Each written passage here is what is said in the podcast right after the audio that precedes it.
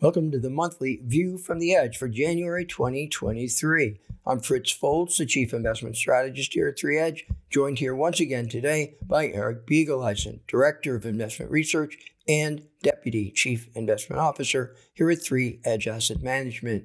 Today, Eric and I will provide our firm's most recent outlook for the global capital markets, which is based on our proprietary 3 Edge research model. Have a great deal to cover here today, so let's get started. And we've now turned the page on 2022. Uh, in this new year, investors remain focused on inflation and the Fed.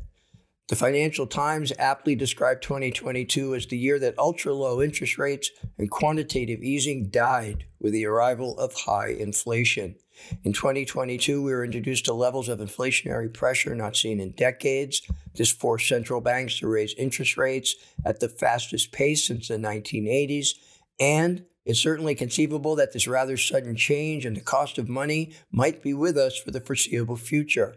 So, as we kick off the new year, we've seen equity markets rally, and actually, U.S. equity markets outperform U.S. equities thus far in 2023.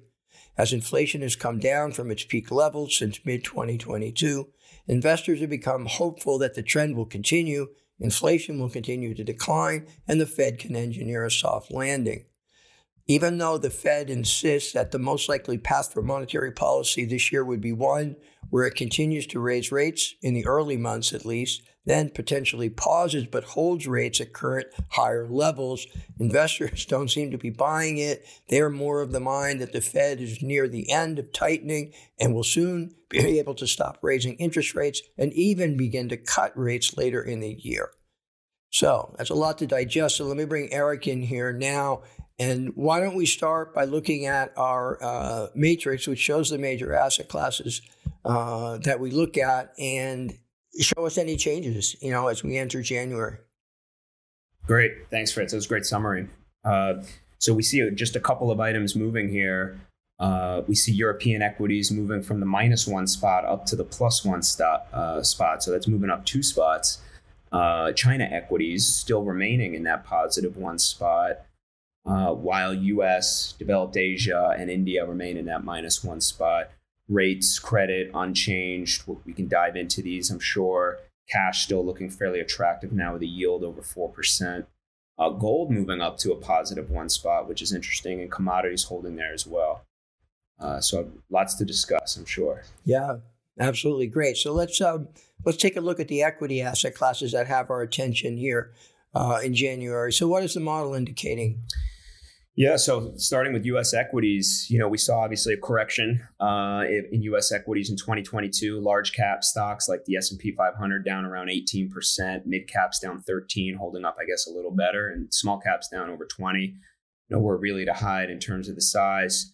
We still find U.S. equities to be significantly overvalued by our measure. I know we've said that for for months and months and months, and you'd think, oh, well, the market's sold off, so maybe they're more reasonably valued.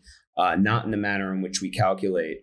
Uh, we would be seeing the beginnings of more fair valuation with an S&P 500 around 3000 and just to be clear that is not a prediction of where we think the market's going just saying from a mathematical construct that would be closer to that range. Uh, you know from an economic lens monetary tightening by the fed is also weighing negatively on the outlook like you just discussed and investor behavior also isn't helping as the S&P still remains firmly below its 200-day moving average, which in the context of historical bear markets, crossing back above would be a necessary, though likely not sufficient on its own condition to suggest that we're out of the woods for the current bear. Uh, we'll look, as will many market watchers, to the next inflation readings and the corresponding response by the Fed to gain a sense of how much longer this tightening cycle will carry on, when will we hit peak rates, like you just talked about, the longevity of, of holding at these levels, and ultimately the potential for a reduction in rates and or balance sheet expansion. Uh, we'll also be keeping an eye out for the upcoming earnings season, which began on Friday this week, to gain a sense of uh, earnings themselves, but also future guidance by U.S. corporations for 2023. Excellent. A lot to digest there in the U.S. equity land. Uh, let's look at European equities, which, as I said, you know, they began to rally uh, late last year, off to a strong start here in 2023. Um, What is the model telling us about European equities? It certainly look like they've improved in terms of our outlook. That's right. Yeah, yeah. Our outlook has has moved to a slightly positive one for for European equities. You know, unlike the valuation levels in the U.S., we find the valuations in Europe much more reasonably valued.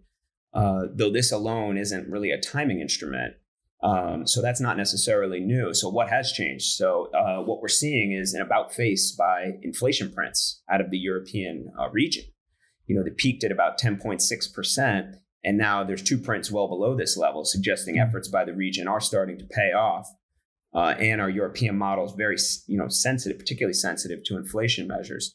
Uh, we've also seen a turnaround in, in our outlook for the euro, which is now somewhat positive, which boosts the overall equity outlook. And the winter is turning out to be much more mild in the region than originally expected. And combined with a reduction in energy prices that we've witnessed, is suggestive that the sell off in the region perhaps went too far uh, in advance of the winter, and and the recent positive performance in the region may just begin it. Maybe more to maybe more to go there.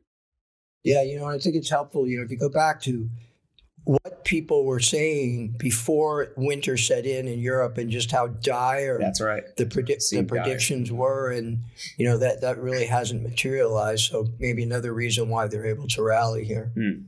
great point all right, let's look at uh, China and the emerging market uh, equities. Uh, again, both of which have have rallied here in 2023. We've seen China reverse course on its COVID zero policy.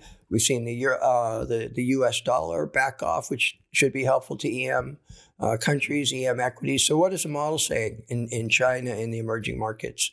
This is the other equity asset class we find somewhat attractive at this time we still find Chinese equities to be undervalued by our measure, despite the gains it's already made from its October lows.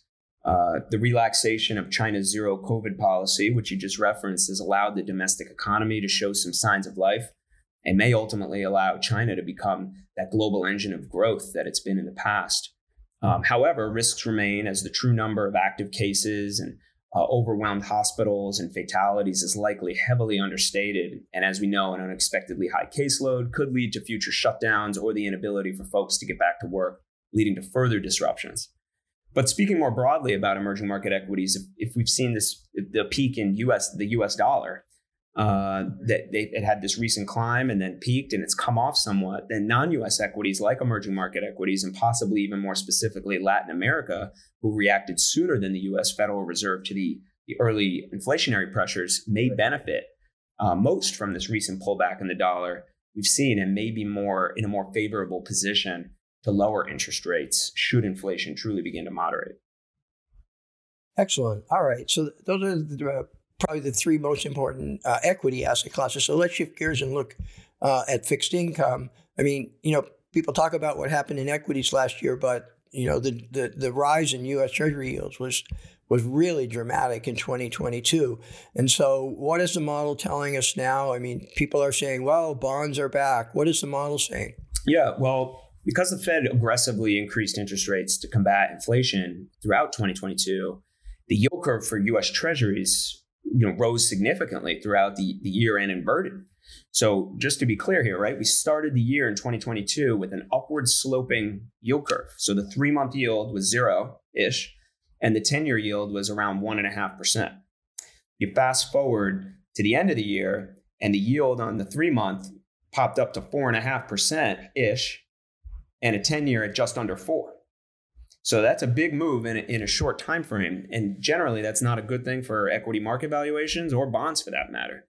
Uh, also in 2022, real yields, that is the nominal yield adjusted for inflation, rose from around minus one percent to positive one and a half percent. Right, that's a really large move as well.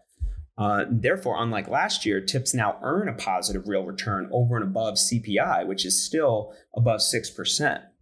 In, interestingly, the market's in, inflation expectations just remain anchored, though, well below the current inflation rate at just over 2% when you look at those break even numbers, which suggests the market has a good deal of confidence in the Fed's ability uh, to, to rein in inflation and to do it rather quickly. Should that outlook change because it becomes clear that bringing CPI to, into the 2% area in a year isn't going to happen, and we see a rise in these inflationary expectations, that could result in further capital appreciation for TIPS investors. this will also be a positive for gold, which I'm sure we'll talk about. Um, yeah. Just want to touch on credit.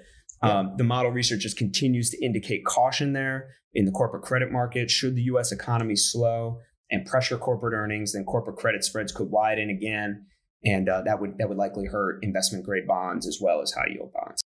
Yeah, you've just got. I mean, the cost of money has risen dramatically over the past year, so that'll be interesting to keep an eye on. So let's look at real assets, gold uh, and commodities, I know that we've moved gold up a notch, right, in terms of its attractiveness. What is the model showing us there? Right. So just to recap, right, in 2022, we saw, and we just spoke about this rise in real interest rates from the minus one to the positive one and a half.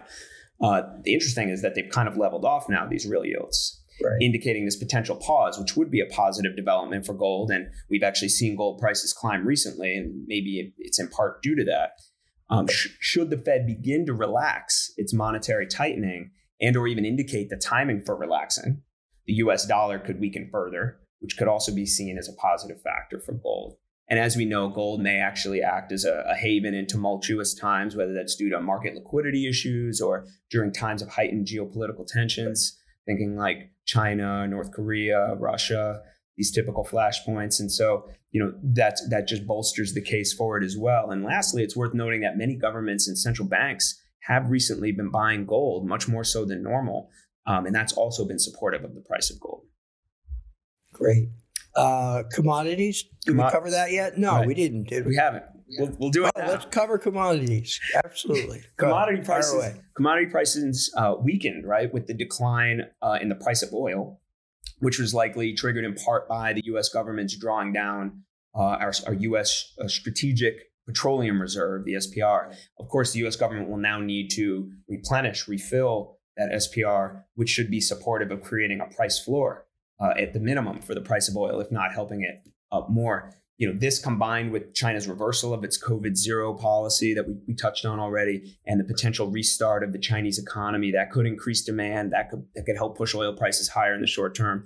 Other commodities such as food and agriculture we've talked about may also benefit from the ongoing, you know, maelstrom that were that was brought on by Russia's invasion of Ukraine that's still ongoing almost a year in, as well as the continued severe drought conditions we've seen uh, around the globe. Uh, in 2023, commodity prices will be reliant on the path of the global economy and at risk if the monetary tightening by the world's central major banks uh, triggers a material economic slowdown or even a, a, global recession. So, you know, we feel like it's on this this knife edge, and it could really go either way, and it's going to be in response to some of these these items we talked about. Yeah, yeah, that's a good explanation. Thank you for that. So, all right, well, great. Thank you, Eric. Thanks for the update on our outlook as we begin uh, 2023. Uh, we'll also be keeping a close eye on the path of inflation and interest rates as we make our way through uh, the year. So that will do it for Eric and me. We'll be back again in February with the next edition of the Three Edge View from the Edge.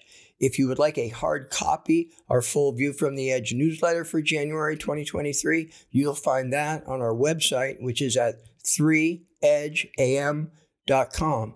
And as a reminder, our entire library of video content is always available on our 3 Edge YouTube channel. So, on behalf of Eric and everyone here at 3 Edge, thanks for listening.